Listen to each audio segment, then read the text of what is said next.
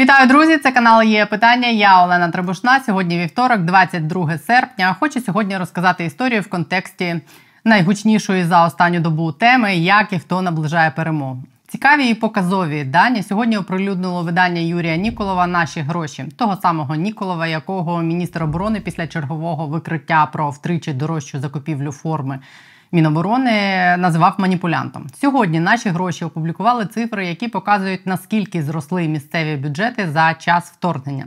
І показово це мені здається в контексті того, де можуть ховатись гроші на посилення оборони, яких вічно не вистачає. Зросли надходження до місцевих бюджетів за рахунок надходження податку на доходи, які отримують військовослужбовці, тобто ті територіальні громади, де знаходяться військові частини, які проводять виплати військовим та сплачують ПДФО через кратне відчутне збільшення чисельності військовослужбовців стали отримувати під час вторгнення в рази більші бюджети. Так, від початку вторгнення місцеві бюджети отримали з виплат військовослужбовцям 131 мільярд гривень податку на доходи станом на 1 липня цього року. Частину цих грошей громади повертали назад армії, але як вказують дані наших грошей, сильно менше. Сукупно всі місцеві бюджети за час вторгнення перерахували силовим органам трохи менш ніж 16 мільярдів гривень у вигляді субвенцій, тобто лише 12% того, що отримали. Найбільший дохід, як видно з графіка, отримали бюджети Дніпропетровської і Львівської областей разом з місцевими громадами 12 і 11 мільярдів гривень відповідно. Найменше отримали Чернівецька і Херсонська області 2 і 1 мільярд відповідно. Одним з прикладів того, чи можуть витрачати ці гроші місцеві громади на посилення оборони, була та сама історія з закупівлею громадами тих самих дронів, про яку я вже розповідала.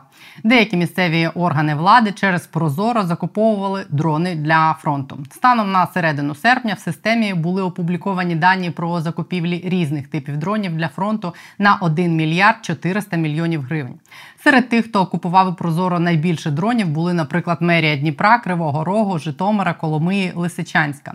Але ще раз порівняємо цифри: 131 мільярд гривень місцеві громади отримали як податки з доходів військових, і 1 мільярд 400 мільйонів витратили на дрони, тобто приблизно соту частину. Приблизно місяць тому нагадаю, коли почали вголос і гучно говорити про те, що нам, як державі, треба активно вкладатись у виробництво дронів, а не в умовну бруківку і серіали, бо військові на фронті критично відчувають нестачу дронів у нас і збільшення кількості дронів у ворога в урядовому кварталі почались якісь рухи щодо того, щоб ресурси місцевих бюджетів використовувались не на умовну бруківку, а на посилення оборони. Сам Зеленський тоді на тлі хвилі обурення тим, що є кошти на серіали про Поворознюка і Бруківку, зате нема силам оборони, зокрема й на дрони.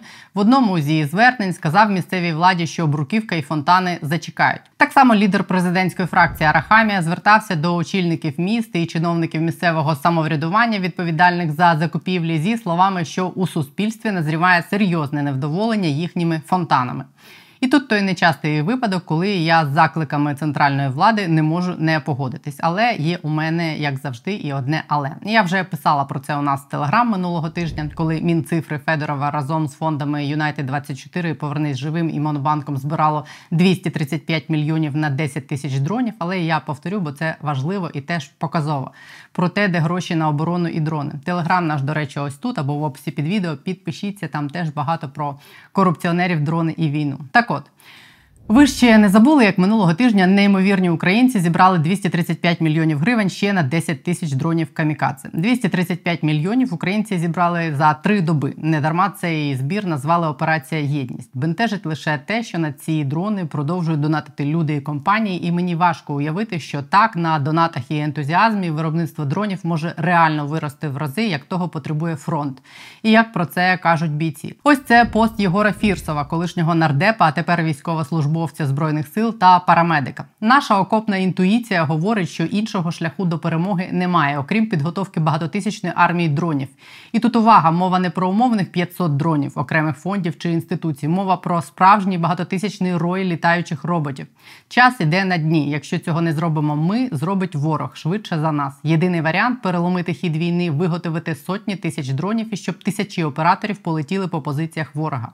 Кожен день тисячі дронів мають робити бах замахи по усій лінії фронту і по тилу ворога, техніка, бліндажі, склади і БК. Говорю я це не тому, що читаю експертів, а тому, що бачу лінію фронту сам і бачу успіхи і статистику по застосуванню дронів. Або ми робимо план на осінь виготовити сотню тисяч пташок, або готуємось розтягувати риболовні сітки, щоб ловити рої дронів ворога, частина з яких, на жаль, пролетить через наше ППО. І мова не про наші фронтові позиції, мова про мирні міста, готелі, ТЕЦ, інфраструктуру і усі інші точки, по яких до цього бив ворог. Або або на жаль, іншого шляху наша окопна інтуїція не бачить. Так кажуть різні військові. Минулого тижня ви очевидно чули це тут у мене в студії від ще одного колишнього нардепа, який командує зараз зведеною ротою БПЛА на Запорізькому фронті Єгора Соболєва, який розповідав, що одній роті на місяць потрібно дронів в середньому на 100 тисяч доларів. Але він теж казав, що це має змінити хід війни. Безпілотні системи е, фактично можуть вже сьогодні посилити, е, а в майбутньому обов'язково замінять всі традиційні види військ, е, види озброєнь, окрім радіоелектронної боротьби. Я думаю.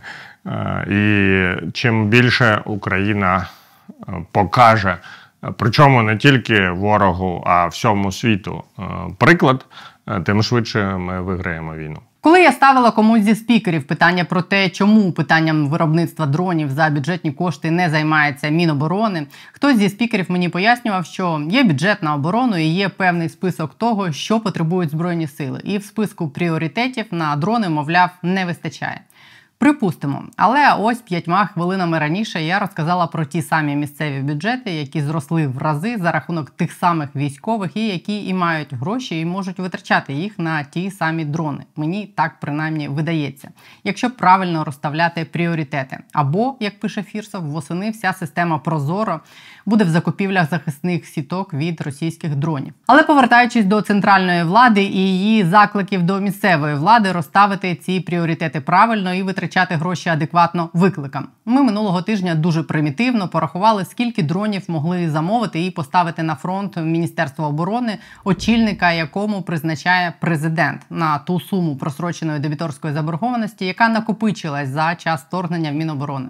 Це гроші, які міністерство сплатило постачальникам зброї і по незбройних закупівлях. І ці постачальники ні зброю не поставили, ні гроші не повернули.